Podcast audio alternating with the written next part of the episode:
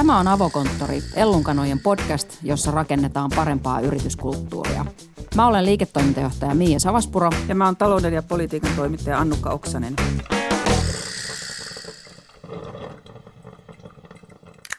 Tänään meillä on vieraana Työterveyslaitoksen tutkimusprofessori Jari Hakanen. Jarin kanssa puhutaan työelämäkeskustelun todellisesta trendi-ilmiöstä, nimittäin itseohjautuvuudesta ja vähän myös työuupumuksesta. Podcastin lopussa Ellonkanojen perustaja Kirsi Piha pitää kirjanurkkausta, jossa hän esittelee ne bisneskirjat, jotka ovat eniten muuttaneet hänen ajatteluaan. Puhutaan mekin aluksi kirjasta, joka tosin ei ole vielä ihan valmis.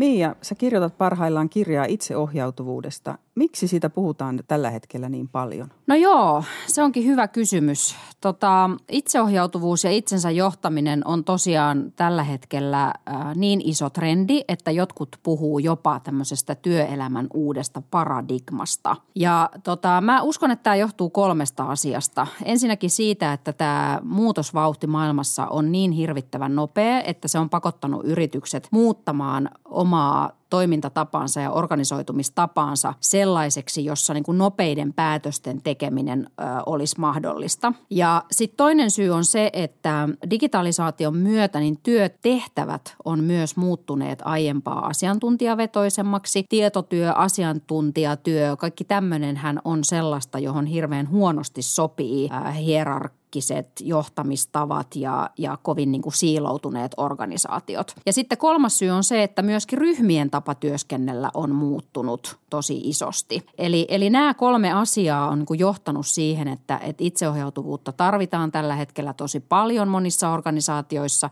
Myöskin työntekijöiltä vaaditaan siihen liittyviä taitoja ihan eri tavalla kuin aikaisemmin ja sitä kautta myöskin sekä, sekä siis organisaatiot että työntekijät, jotka sitä työtä siellä organisaatioissa organisaatioissa tekee, niin ovat joutuneet sopeuttamaan omaa toimintaansa kuin itseohjautuvaan suuntaan. Eli meidän täytyy opetella uusi tapa tehdä töitä, kun ne vanhat työt, joita tehtiin siinä mm, hierarkisessa organisaatiossa, niin robotit hoitaa ne hommat tulevaisuudessa, jos vähän nyt näin kuin vetää mutkaa suoriksi. Mutta on, onko se sitten niin, että tuossa tässä itseohjautuvuudessa ehkä onkin vaikeinta kontrollin tarpeesta luopuminen? Niin, varmasti siis varsinkin kun johtoa ajattelee, niin, niin monelle perinteisemmän ihmiskäsityksen omaavalle johtajalle, niin se kontrollista luopuminen varmasti on niin kuin vaikea asia. Mutta sitten taas mä ajattelen, että toisinpäin sitä niin, että syy sille, minkä takia itseohjautuvuus aiheuttaa itse asiassa meissä ihmisissä myös aika usein ahdistusta, on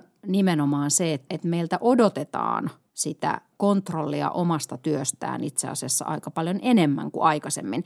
Eli toisin sanoen ei ole enää ketään sellaista ihmistä, joka kertoisi mulle, että nyt teet näin sun hommat ja mä kontrolloin täältä sitä sun tekemistä. Ja sehän on tavallaan kauhean – myöskin turvallinen olotila toisaalta. Niin on, sun pitää, sun pitää opetella luottamaan itseesi ihan eri lailla kuin aikaisemmin. Kyllä, ja tämä on johtanut sitten jonkun verran myös paitsi siihen, että työntekijöillä ja, ja myöskään niin kuin yrityksillä ei ole ehkä kauhean selkeitä, selkeitä käsitystä siitä, että miten se työ pitäisi organisoida niin, että se tukisi sitä itsensä johtamista mahdollisimman hyvällä tavalla ja toisaalta työntekijöillä ei myöskään ole oikein työkaluja niin kuin hallita sitä omaa työmääräänsä ja, ja, ja työtehtäviään ja myöskin niin kuin tavoitteet ja se, että mihin ollaan menossa, mihin mun pitäisi itse asiassa tässä päästä, niin on monille itse asiassa aika hähmäsiä.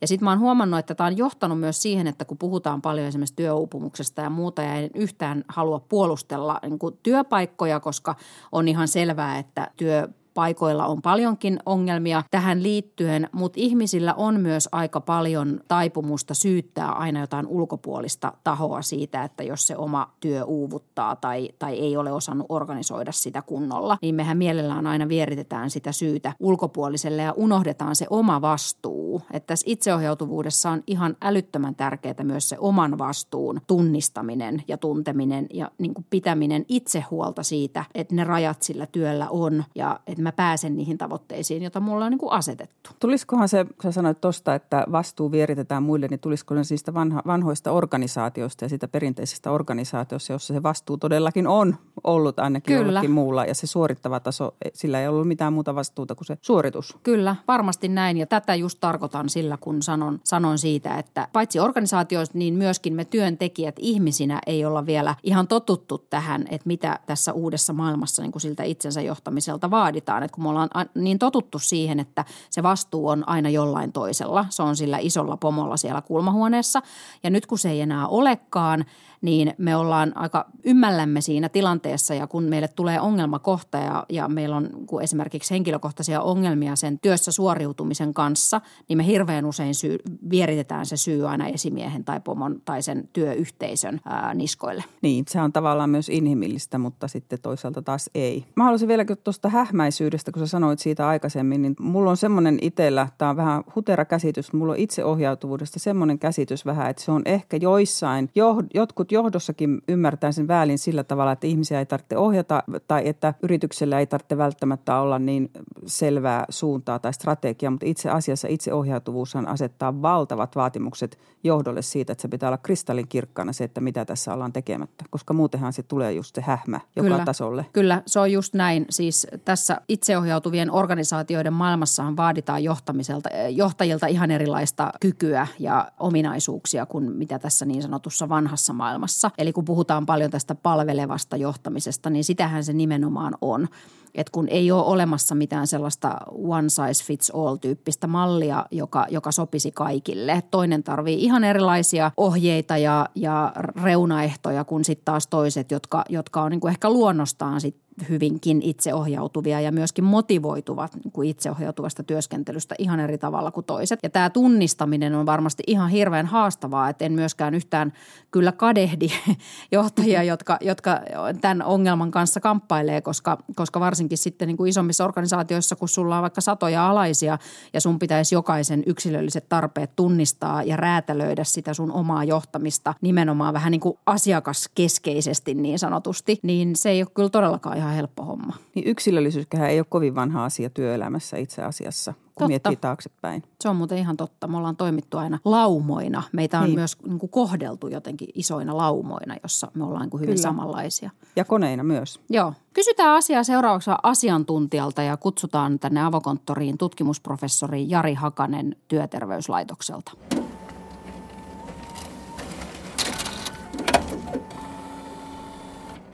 Jari, sä oot maailman johtavia työelämätutkijoita ja oot tutkinut työelämää yli 20 vuotta. Oot lanseerannut myös semmoisen työn imun käsitteen. Mutta ennen kuin puhutaan siitä vähän enemmän, niin, niin kerro, että mitä itseohjautuvuus oikeastaan on ja myös mitä se ei ole.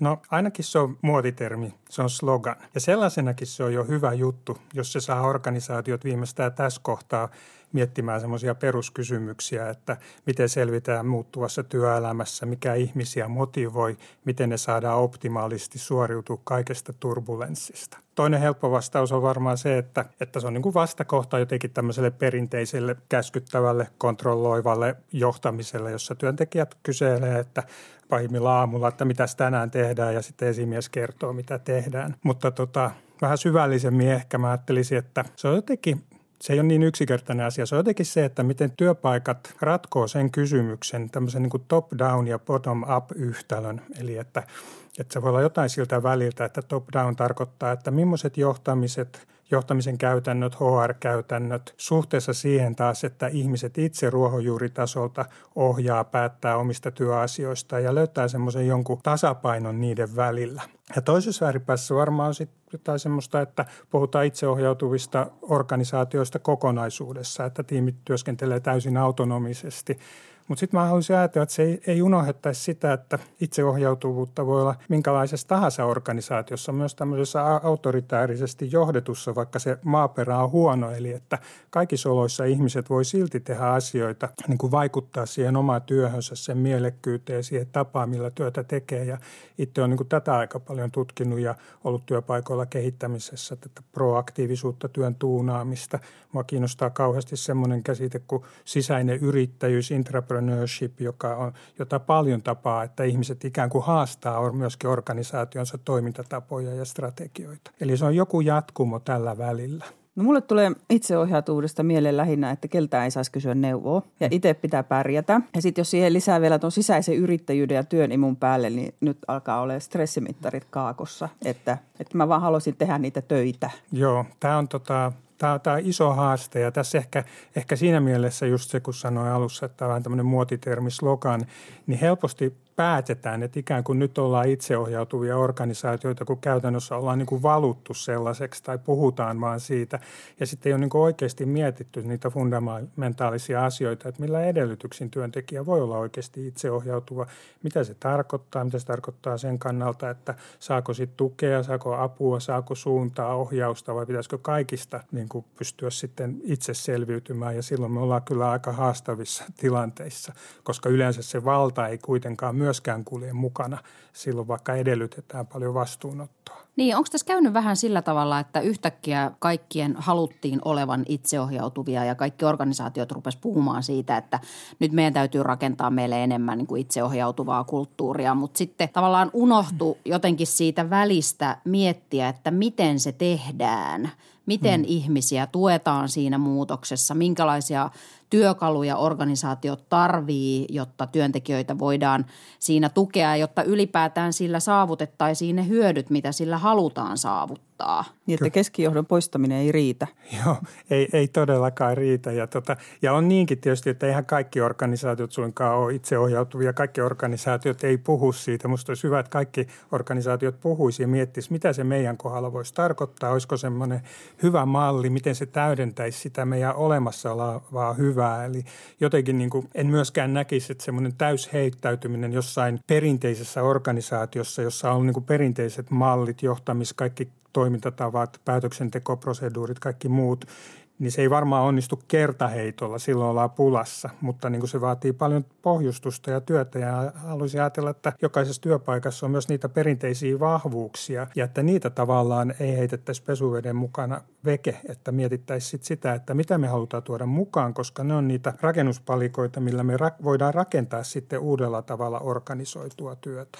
Mutta mitä sitten, jos, jos jollekin ei sovikkaan se, että johtaa omaa työtään? Mitä, jos, mitä me tehdään niiden ihmisten kanssa, jotka haluaakin sitä ylhäältä päin ohjattua johtamista ja haluaa tosi selkeät niin raamit ja, ja sisällöt sille omalle työlle. Niin sopiiko mm. se itseohjautuvuus ylipäätään edes kaikille? Joo, se on mielenkiintoista, että tutkimuksissa on erotettu tämmöinen proaktiivinen persoonallisuuskäsite, että jotkut ihmiset on lähtökohtaisesti valmiimpia, aloitteellisempia, halu kasvaa ja jotkut taas on sitten vähemmän sitä tosiaan, mutta mä oon kyllä tossa silleen optimisti. Että just se, että jos me ei heitetä ikään kuin kylmää veteen ihmisiä, jotka kaipaa sitä turvaa ja rakenteita, vaan meillä on semmoiset käytännöt ja rakenteet, millä ihmiset voi vähitellen kasvaa ja enemmän ja enemmän ottaa vastuuta omasta työstään ja että ne ei saisi jäädä yksin, koska useinhan me työskennellään kuitenkin yhteisöissä, niin se ei saisi tarkoittaa, että jokainen vaan yksin pärjää, vaan että se yhteisön voima otettaisiin siinä käyttöön. Ja myöskin, että on olemassa semmoista koutsausta tai lähijohtajuutta, joka täyttää tätä tarvetta, että mä oon jotenkin itse tykännyt en ole niinkään itseohjautuvuuden käsitteen alla tehnyt tutkimusta tai kehittämistyötä, mutta olen itse jotenkin tykännyt tästä yhdistelmästä, että kun puhun servant leadershipistä, palvelevasta johtamisesta ja sitten toisaalta proaktiivisista työntekijöistä, niin jotenkin siinähän se servant leadershipin ydinajatus on sellainen, että, no, että johtaminen on ihmislähtöstä – että se ei ole sitä managerausta, vaan se lähtee sitä kautta, että kun ihmiset voi työssään hyvin ja kun niitä niin kuin tuetaan siinä kasvussa ja haasteiden ottamisessa. Ne kasvaa oikeasti, niistä tulee aloitteellisempia ja vähitellen niistä tulee myös niin kuin toinen toistensa palvelijoita. Ja mä että se on niin kuin yksi reitti tähän itseohjautuvuuteen myöskin, että se tehdään ikään kuin tasaisesti ja sitä kautta, että jokainen ikään kuin on mukana ja sitoutuu siihen asiaan. Nyt kun mä kuuntelen sua, niin mulle tulee semmoinen olo, että tässä on tuolla niin kuin hirveän tärkeää, että ne ihmiset, jos on joku organisaatio, jossa ohjataan tähän itseohjautuvuuteen, että siellä on semmoinen yrityskulttuuri, että kaikilla on turvallinen olo ja Joo, hyvä olo. Mutta. Siis tämähän ei ole tilanne kaikilla työpaikoilla. Ei. Tai jotenkin, ja sitten myös, että he tietää, niin kuin on hyvin perillä siitä yrityskulttuurista, siitä sanotaanko sitä vaikka hiljaiseksi tiedoksi, että Joo. kuitenkin on jotkut raamit. Joihin voi sitten nojata, kun menee kohti uutta. Joo, toi on ihan avainsana, minkä sanot, toi turvallinen, semmoinen psykologinen turvallinen ilmapiiri ja luottamuksen ilmapiiri on varmaan niitä avainsanoja. Ja toinen on tämä yrityskulttuuri, että mulla on ainakin semmoinen käsitys, että tämä on niin kuin yritysten työpaikkojen niin heikoimpia kohtia, se itseymmärrys omasta organisaatiokulttuurista. Musta se on niin äärimmäisen kiinnostavaa, että minkälaisia kulttuureja, ja kun työelämä, monet työpaikat on jo monella muullakin tapaa muuttunut, niin mitkä on ne kulttuurit, mitkä siellä ja alakulttuurit, mitkä siellä elää. Ja jotenkinhän se pitäisi lähteä niin kuin ajattelin, että jos oikein hyvin halutaan lähteä rakentamaan itseohjautuvaa työkulttuuri, työpaikkaa, niin se pitäisi lähteä tämän kaltaisista asioista, että on se itseymmärrys, että mikä, mikä työpaikka me oikein ollaan, millaisia arvoja, uskomuksia meillä on, mitä ihmiset niin kuin tahtoo täällä tehdä, miten ne tahtoo tehdä ja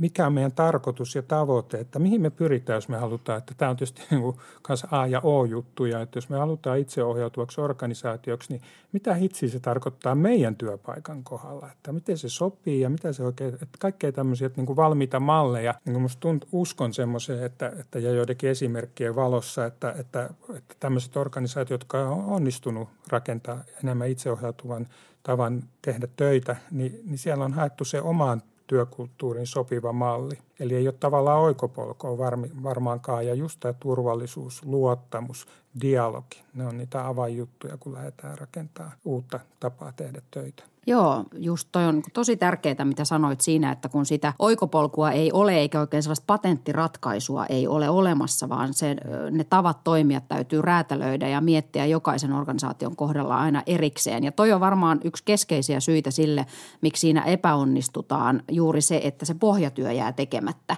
Että mm. ajatellaan niin, kuin niin että, että voi ottaa jotain valmiita olemassa olevia työkaluja, jotka sitten vaan tuodaan sinne ilman, että on tehty ensin sitä aika syvällistäkin analyysiä siitä, että minkälainen organisaatio me itse asiassa ollaan ja mitkä on sellaisia asioita, joita me halutaan vaalia ja tukea ja mistä me halutaan kokonaan luopua ja niin kuin tämän tyyppisiä asioita. Mutta miten sitten se kääntöpuoli tai tavallaan se, se huono puoli itseohjautuvuudessahan usein on se, että ihmiset kokee sen oman työn aika rajattomaksi ja se puolestaan aiheuttaa sit aika paljon riittämättömyyden tunnetta ja siitä johtuvaa niin kuin uupumusta. Pitääkö tämä ensinnäkin paikkansa ja jos pitää, niin kenen vastuulla se on, että sillä työntekijällä on niin kuin selkeät raamit ja rajat sen työn tekemiselle? Varmaan se niin kuin osissa töitä, töitä pitää se rajattomuus. Tietyn tyyppisissä asiantuntijatöissä varmasti pitää paikkansa ja tunnistan sen vaikka omasta työstänikin, että kyllä sitä rajaamisen tarvetta on oikeastaan joka päivä. Ja tota,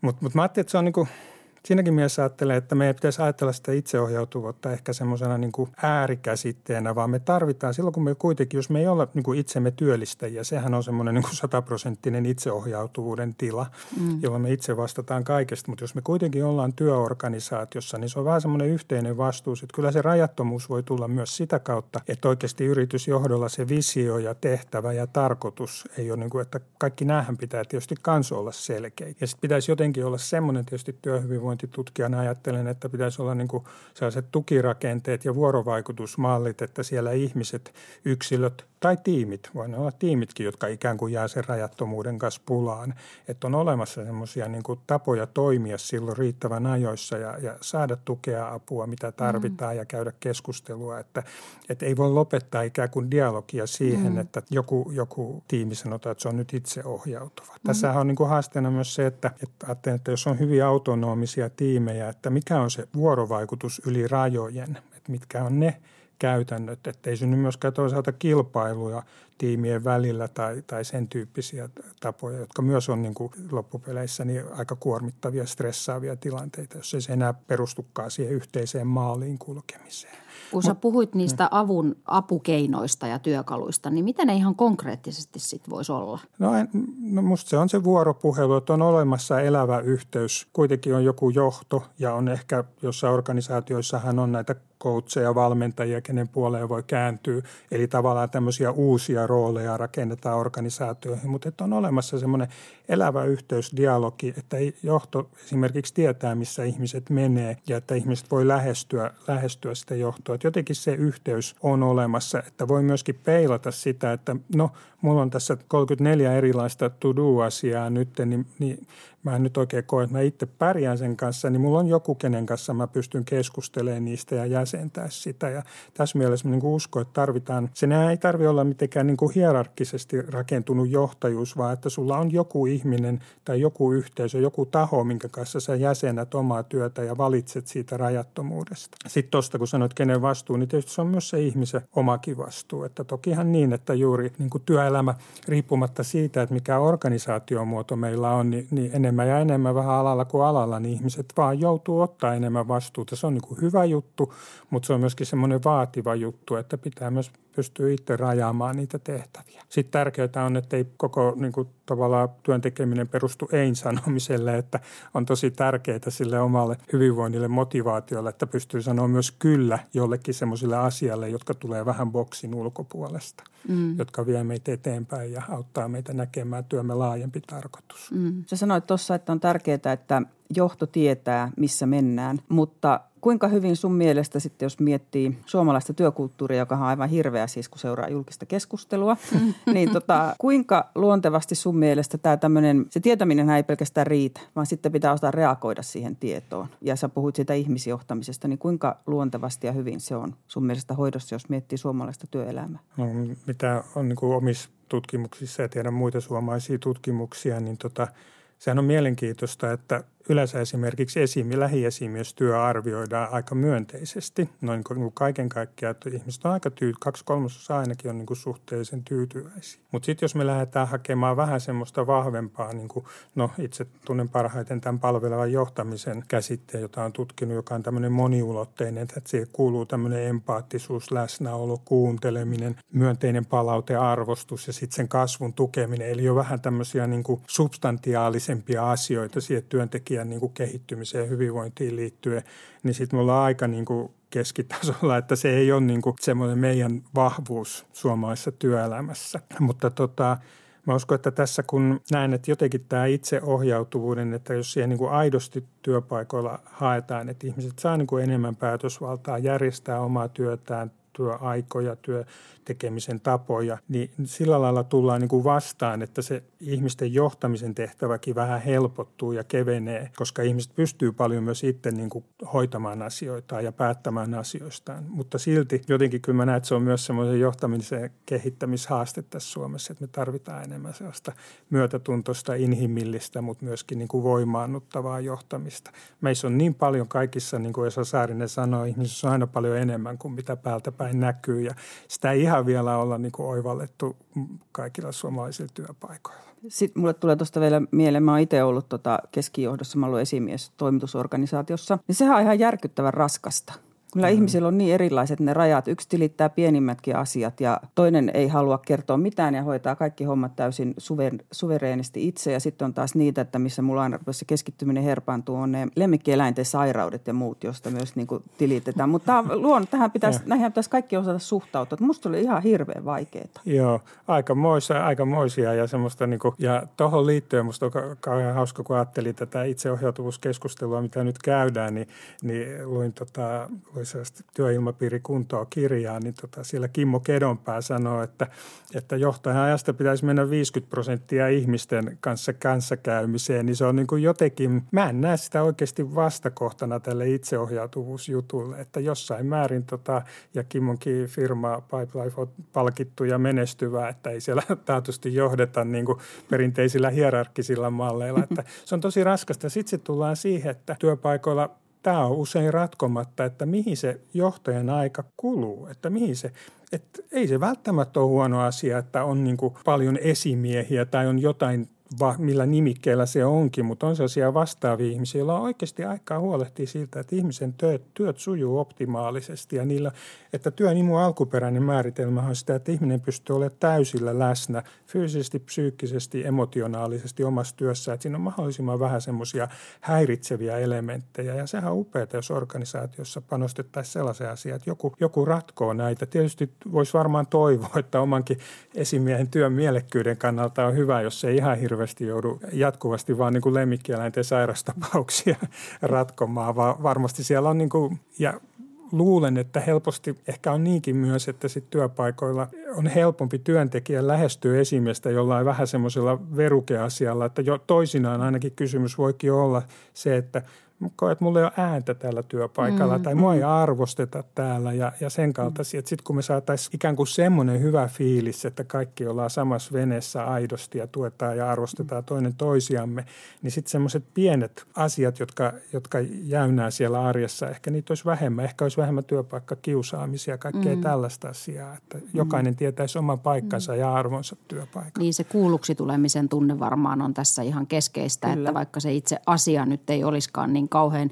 merkittävä, niin, niin se voi just olla, olla tälle henkilölle ehkä vaan niin kuin tapa lähestyä omaa esimiestään ja yrittää saada jonkinlaista niin kuin keskusteluyhteyttä aikaiseksi, koska kyllä me varmaan kaikki tunnistetaan aika hyvin se tilanne, jossa, jossa tuntuu siltä, että sillä omalla esimiehellä ei ole oikein mulle tarpeeksi aikaa. Mutta hei Jari, äh, sä mainitsitkin tuossa sen työn imu-sanaparin ja äh, niin kuin tuossa alussa sanottiin, niin, niin sä oot yli 20 vuotta tutkinut suomalaista työelämää ja aloitit siis työuupumus tutkimuksen tutkijana. Ja niin kuin tuossa Annukka viittasi, niin jos julkista keskustelua seuraa, niin tulee kyllä se vaikutelma, että Suomessa on ihan hirveä työelämä, että, että kaikki asiat on, on niin kuin tosi huonosti – Onko tässä 20 vuoden aikana sun mielestä tapahtunut niin kuin muutosta meidän suhtautumisessa työelämään? Onko se edelleen sitä kauheata tarpomista ja uupum- uupumusta ja burnoutteja kuin, kuin mitä, mitä ehkä voisi julkisesta keskustelusta päätellä vai koetaanko me sitä työn imua, jota sä nykyään tutkit? Joo, mä kanssa mietin tätä, kun viime viikolla isosti uutisoitiin, että puolet suomalaisista ei palaudu ja että sitten ihmisillä on keskittymisvaikeuksia, kukaan ei enää pysty keskittyä oikein mihinkään. Ja vähän kaipasin tutkijana semmoista niin tutkimusevidenssiä näihin isoihin statementtiin. Mä oikein etin erilaisia. Mä kävin katsoa tota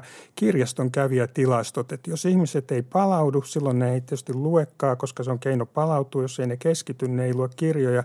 Kävijätilastot on muuten kasvanut 80-luvulta jatkuvasti tähän päivään saakka. Eli tota, kyllä ainakin mä to, oletan, että kun ihmiset lainaa kirjoja kirjastosta, ne niitä myöskin lukee. Se on hyvä merkki. Ja, mutta onhan tässä paljon tapahtunut sellaista hyvä. Että kyllä mä muistan, kun mä aloitin, niin kyllähän niin kuin työhyvinvoinnista ja yleensä työolosta puhuttiin täysin niin kuin negaationsa kautta. Että mm. puhuttiin mm. niin kuin, todella vähän oli niin kuin sellaista voimavaralähtöstä ja myönteistä, että puhuttiin stressistä ja työuupumuksesta. Eikä meillä ollut semmoisia niin analyyttisiä käsitteitäkään, mitä niin kuin organisaatiossa olisi voinut vaikka mitata ja arvioida ja kehittää. Kuten niin kuin mä ajattelin, että työimu on yksi semmoinen ja sitten niitä on tullut, nyt me voidaan tutkia proaktiivisuutta monilla eri tavoilla ja tämän kaltaisia asioita, niin tota, tota, on vaikea puhua, jos ei ole niin kuin ikään kuin semmoisia analyyttisiä käsitteitäkään olemassa. Mutta kyllähän tänä päivänä meillä on hurjasti Suomessa niin kuin myös sitä myönteistä puhetta ja meillä on hurjasti toimijoita, jotka toimii niin kuin myönteisen työelämän puolesta eri nä- näkökulmista, lähtökohdista. Välillä tuntuu, että voisi välillä olla niin kuin ehkä vähän vähemmänkin käsitteitä ja apparaatteja, että jos me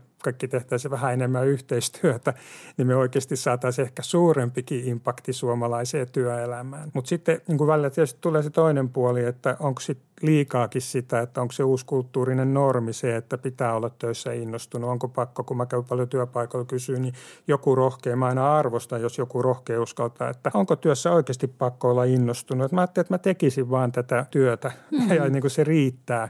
Että eihän se saisi olla semmoinen normi, eikä meillä saisi olla semmoinen niin kuin heilahdus, että se on niin kuin joko taivaan, kuten me nyt hyvin tiedetään alalla kuin alalla, ihmisiä edelleen uupuu, mm. ihmisiä kuormittuu työssä ja sitten ihmiset myöskin toipuu ja ne palaa palaa työelämään. Me voidaan hyvin moni eri tavoin niin kuin työelämässä ja, ja, ja tota, me niin kuin, niin kuin itsekin edelleen tutkit työuupumusta, vaikka työimua ehkä eniten, koska näet, siinä on semmoista potentiaalia, mitä, mitä me voidaan eri keinoin johtamiseen ja työntekijät itse niin kuin rakentaa aidosti moniaalle leviävää hyvää omaa työhömme, työpaikkaamme, että muuhun elämään. No mitä mieltä sä oot siitä sitten, että onko se Suomessa tosi jees tässä kulttuurissa nyt, että sanoo, että mä oon vaan töissä täällä? Ei, eikä, eikä ja varsinkaan mä, kun mä tykkään tutkia koko tätä työhyvinvoinnin palettia, työholismia ja työssä tylsistymistä myöskin, niin varsinkin on täys tabu sanoa, että on tylsistynyt työssä ja täällähän kuuluu olla niin kuin he, hehku palaen ja, ja ehkä sitten kuormittuneena ja, ja, ja kaikki tämä, että on niin kuin vähän huono juttu ja tietysti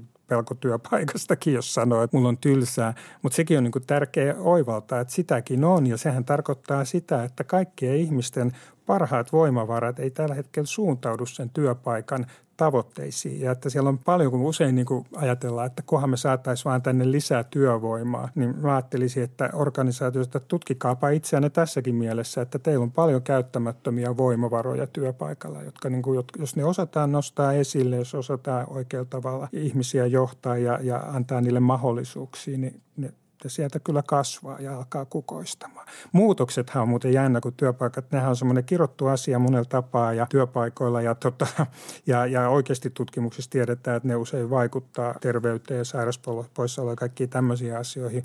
Mutta muutoksissahan on myös, ja tietysti kun teidän kanssa keskustelen, niin tiedän, mitä t- täällä ajatellaan tota, muutoksista, että se on hyvä juttu ja se onkin hyvä juttu, mutta sitten se on mielenkiintoinen tehnyt se havainnut, että kun omassakin organisaatiossa on niin ollut viime tällä vuosituhannella tosi paljon muutoksia, niin on ollut jännä huomata, miten niiden muutosten seurauksena jotkut semmoiset ihmiset nousee siellä kuin sienet sateella, jotka ennen ei ole ollutkaan niin, niin näkyviä, mutta yksi, kaksi ne alkaa kukoistaa, ne löytää oman paikkansa ja roolinsa ja että ei muutoksetkaan ihan yksilitteinen asia. Ja ne voi tuoda semmoisen hyvän mahdollisuuden ihmisille. Maija Iäsen kertoi, ravintolatoimenjohtaja tuossa meidän edellisessä jaksossa just siitä, että miten tarjoilija oli puhunut kukoistukseen, kun ravintolan konsepti muuttui. Se oli aika hauska kuulla. Joo, juuri näin. Et joskus me tarvitaan myös sellaista tuuppausta, että me lähdetään sille itseohjautuvuuden polulle enemmän ja löydetään se paikkamme, missä me voidaan niin kuin parhaalla tavalla toteuttaa itseämme työssä. Onko itse kokenut työuupumusta?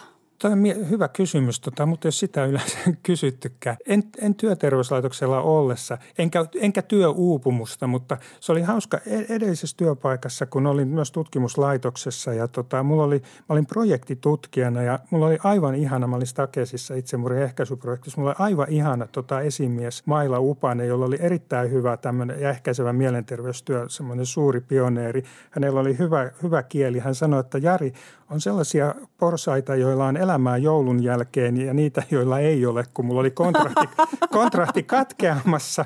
Ja tota, toisin sanoen, että toiset voi jatkaa hommia uuden vuodenkin jälkeen, mutta mun on saatava ne valmiiksi. Ja silloin mä, niin kuin silloin, ja mulla oli monta, monta osaprojektia, josta mä olin vastuussa. Ja en mä mitenkään uupunut, mutta kyllä mä olin tosi poikki. Että se oli ehkä semmoinen ensimmäinen tosi kova, on sitä sitten ollut kovemmissakin liemissä, mutta, mutta sitten se oli hauska, kun mä hain sitten uutta työpaikkaa, tulin työterveyslaitokselle, aloin lukea, että mitä tämä työuupumus nyt oikeastaan onkaan ja tunnistin niitä riskitekijöitä, että okei, että jos mä olisin jatkanut tällä tavalla, että monet semmoista elementit, niin että liiallinen työmäärä ja ehkä vähän liian itsenäisesti piti tehdä ja tiukat aikataulut, niin tunnistin semmoisen niin asioita. Sieltä se oli jännä semmoinen déjà vu-kokemus, mutta en ole ollut uupunut, mutta kuormittunut ja, tota, mm. ja, ja, ja sillä lailla kylläkin, mm. joo.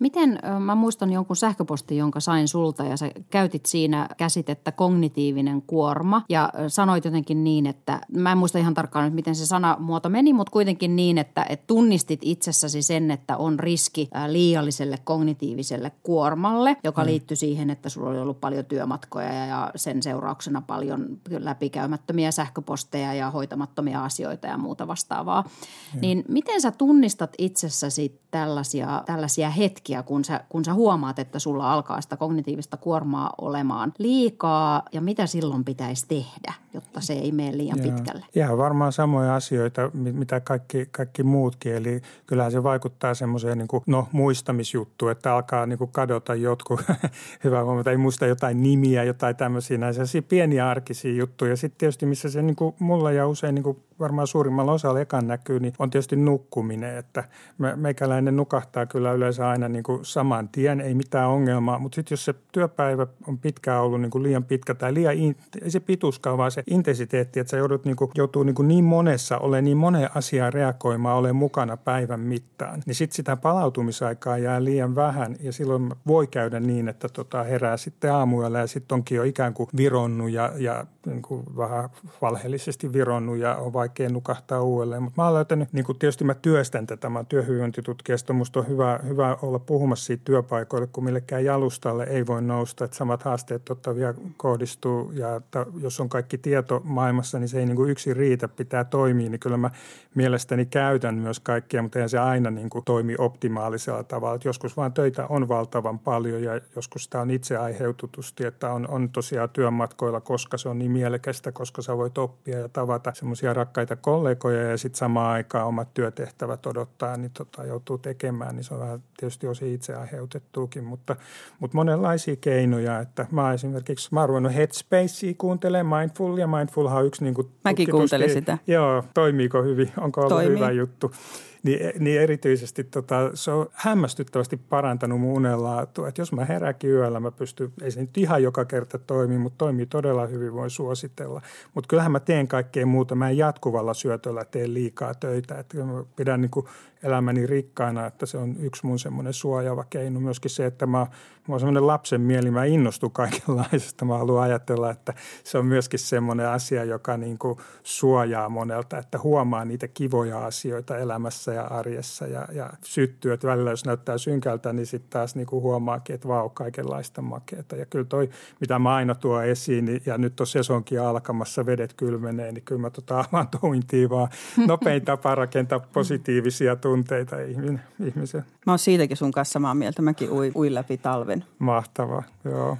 Tuo pala- sun palautuminen kuulostaa aktiiviselta. On, kuinka Joo. tärkeää on, että palautuminen on aktiivista, että se ei ole vaan sitä, että makaa sängyssä ja tuijottaa kattoa ja toipuu? No mä ajattelin, että se on, se on tietysti osi yksilöllistä, että mun palautumisen keinot on varmaan niin kuin keskivertoa aktiivisempi, että joku muu voisi tulla niin kuin hulluksi sitä kautta. Ja kyllä mäkin kaipaan niin kuin semmoista ihan rauhaa ja, ja samalla lailla metsät ja sauna ja kaikki tämmöinen pysähtyminen, niin ne on niin kuin tärkeitä juttuja. Mutta jotenkin se, että ihminen itse löytäisi sen itselleen aidosti palautumisen palauttavan keinon, että mikä se on mulle, mitkä on niitä asioita, mitkä mulle oikeasti tuottaa hyvää mieltä. Että, että kyllä voi olla niinkin, että semmoinen passiivinen, vaikka kotitöiden tekeminen, siivous, kaikki tämmöinen voi olla niin kuin palauttavaa, vaikka, vaikka tota, että se tuottaa semmoista, että sä saat olla omien ajatusten kanssa, että sekin voi olla passiivisuutta, että sä teet jotain, mutta sä saat olla omia ajatusten kanssa, olla ajattelematta, työtä on tärkeää. Mutta ehkä joku semmoinen, tärkeintähän siinä palautumisessa on se henkinen irtautuminen työstä. Ja siksi joku aktiivinen, kuten liikunta, on niin, tai ihmisten kanssa, ystävien kanssa seurustelu, on niin hyvä juttu, koska silloin sä et välttämättä ole koko ajan sen työasioiden kanssa naimisissa. Sano vielä tähän loppuun, Jari, kun oot jossain lehtihaastattelussa todennut, että Suomessa on paljon hyviä asioiden ja strategioiden johtajia, mutta hyviä ihmisten johtajia on vähän. Niin haluaisitko nimetä tähän loppuun jonkun henkilön, joka on sun mielestä ollut erityisen hyvä ihmisten johtaja? Omassakin elämässä semmoisia on ollut, mutta tota, jos nyt sanon jonkun, jonka joku voi tunteekin. Siis semmoinen käsitys mulla on, niin kuin mainitsinkin tuossa jo Kimmo Kedonpään, että se miten hän puhuu johtamisesta, se miten hän niin kuin ottaa semmoiset kysymykset, kun hän sanoo, että olen miettinyt, että jos meidän henkilöstöllä olisi kaikki se tieto olemassa, mitä meillä johtoryhmässä on, mikä on se asia, mistä ne ei selviäisi, niin se on ihan mieletön kysymys oikeastaan. Se kertoo hirveän paljon siitä ajatuksesta, mihin ihmiset pystyy. Ja sitten kyllä mun täytyy sanoa johtamiskirjallisuudesta, niin vaikka niin näitä työelämä, urheiluelämä, metaforioista muuten piittaakaan, niin tota, kyllähän toi Henrik Detmanin kirja, minkä Saska Saarikoski on kirjoittanut ja sitten miten Henrik tuo esille, niin, niin se yhdistelmä semmoista jämäkkyyttä, vastuuttamista, mutta myöskin valtuuttamista ja sitä, että ihmisten vahvuuksille rakennetaan, niin kyllä mä sitä toivoisin, että se leviäisi työpaikalle kuin työpaikalle Suomessa. Nämä on jotain esimerkkejä, on monia muitakin. Kiitos paljon Jari vierailusta, kun kävit meillä avokonttorissa. Kiitos, Kiitos. kutsusta.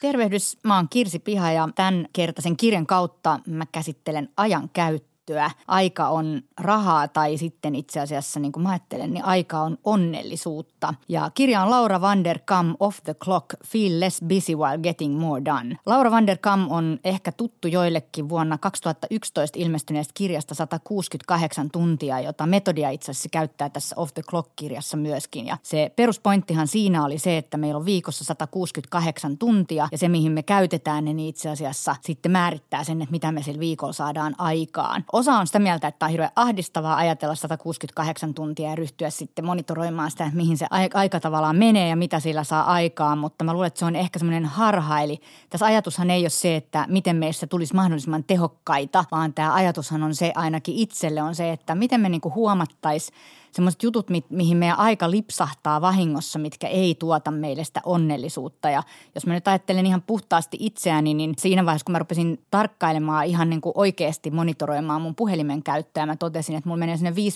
tuntia päivässä puhelimella, niin mä ehkä voin todeta, että todennäköisesti se aika ei ole käytetty niin, että se maksimoi mun onnellisuuden, vaan se lipsahtaa jotenkin vahingossa sinne. Ja sitten kun sitä rupesi monitoroimaan, niin nyt mä oon päässyt semmoiseen puolentoista kahteen tuntiin, joka tarkoittaa siis sitä, että mulla on noin kolme tuntia lisäaikaa lukea vaikka kirjaa, joka todennäköisesti tuottaa mulle enemmän onnellisuutta kuin se ehkä Facebookissa, Instagramissa ja Twitterissä scrollaaminen, vaikka sekin on ihan huvittavaa ja viihdyttävää, mutta ei ehkä sillä, sillä mittakaavalla. Laura van der Kam puhuu tästä ajanhallinnasta nimenomaan siitä näkökulmasta, että hallitaan itseä, eli hallitaan sitä, mitä sillä ajalla tehdään. Ja se haastaa meidät miettimään, että tehdäänkö me niitä asioita itse asiassa, mitä me halutaan tehdä vai, vai tota, meneekö se aika johonkin muuhun, mitä me ei ehkä huomata. Tosiaan, jos haluaa aloittaa tämän metodin, niin kannattaa siis tosiaan tehdä niin, että ryhtyy katsomaan viikossa, että ihan 15 minuutin tai 30 minuutin tarkkuudella, että mihin se aika menee. Ja kun on viikon kaksi tehnyt sitä, niin saa aika hyvän käsityksen siitä, että mihin se aika menee ja ehkä myös huomaa jotain, mitä haluaa siinä muuttaa. Tämä Vanderkamp jotenkin osaa hienosti eritellä myös ihmisen niin kuin minät, eli se sanoo, että meillä on tavallaan se odottava tai tämmöinen suunnitteleva minä,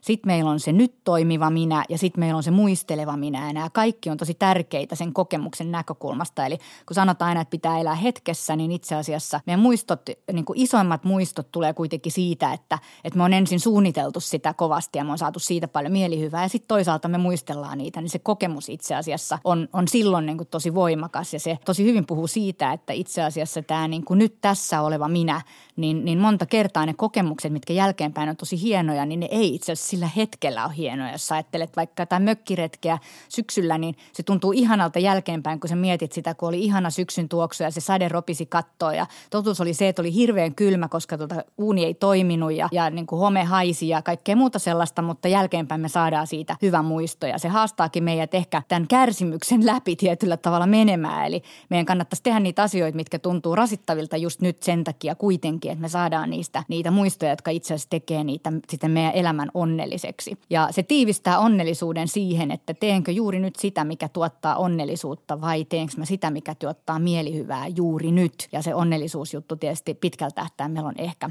ehkä oleellisempi. Se myös toteaa sen, mikä me kaikki tiedetään, mutta me ei uskota siihen. Eli meillä on oikeasti aikaa niihin asioihin, mitä me halutaan tehdä, koska jos multa vaikka kysyyn, että minkä takia mun ranskan kielen opinnot ei etene sillä vauhdilla, kun mä haluan, niin mä sanon, että mulla ei ole aikaa siihen, vaikka tosiasia on se, että mulla totta kai on aikaa siihen, mutta kun se on niin hemmetin vaikeaa, niin mä työnnän sitä eteenpäin, että mulla ei ole tänään ainakaan aikaa siihen, eikä huomennakaan pidän itseni kiireellisenä, jotta mun ei tarvitse mennä siihen kärsimykseen. Ehkä tämän niin kuin isoin oppi on se, että et, et kannattaa oikeasti vähän monitoroida, vaikka se kuulostaa jotenkin inhottavalta tehokkuusajattelulta, jotta sitten itse ehtii tehdä niitä asioita, mistä tulee onnelliseksi, mutta sitten toisaalta ei ehkä kannata ihan niin puritaaniksi ryhtyä kuin mitä tämä Van der Kam itse ehkä on intoutunut olemaan. Eli onhan se Netflix-maraton silloin tällöin kuitenkin ihan terveellistäkin. Eli pointti ei ole tehdä siitä ajasta tuottavaa, vaan tehdä niitä juttuja, mitkä tuottaa onnellisuutta. Tämä Van der Kam kirjassaan äh, ehkä kiinnostavinta tässä kirjassa, jos vertaa siihen 168 tuntia kirja, joka musta on perusteoksena parempi liittyen tähän metodiin, mutta tässä kirjassa ehkä silloin enemmän esimerkkejä, semmoisia aika inspiroivia tyyppejä, joilla, joilla on tota, paljon lapsia ja paljon johtamistehtäviä ja paljon kaiken näköistä juttua, ihmisiä, jotka tuntuu, että on ainakin niitä, jotka voisi sanoa, että mulla ei ole aikaa tehdä sitä eikä tätä ja kuinka ne sitten kuitenkin niin kuin jotenkin saa siihen elämäänsä kiinnostavia ja itse, itselleen onnea tuottavia juttuja kasattua. On siellä toki niitä niitä sankaritarinoitakin, missä herätään viideltä ja me voidaan sitten paheksua sitä, että kun pitäisi sitä unta saada. Tämä kirja ehkä kannattaa itse asiassa kuunnella mieluummin kuin lukea, koska tota Laura van der Kam lukee itse tämän kirjan ja siinä on aina jotain sykähdyttävää, kun kuulee kirjailijan itsensä kertovan sitä tarinaa. Eli kirja on Laura van der Kam, Off the Clock, Feel Less Busy While Getting More Done. Lue se. Kuuntelit Avokonttoria, kiitos seurasta. Seuraavassa jaksossa puhumme siitä, mitä tapahtuu, kun yrityksen olemassaolon tarkoitus muuttuu. Vieraaksi saapuu Nesteen toimitusjohtaja Matti Lievonen.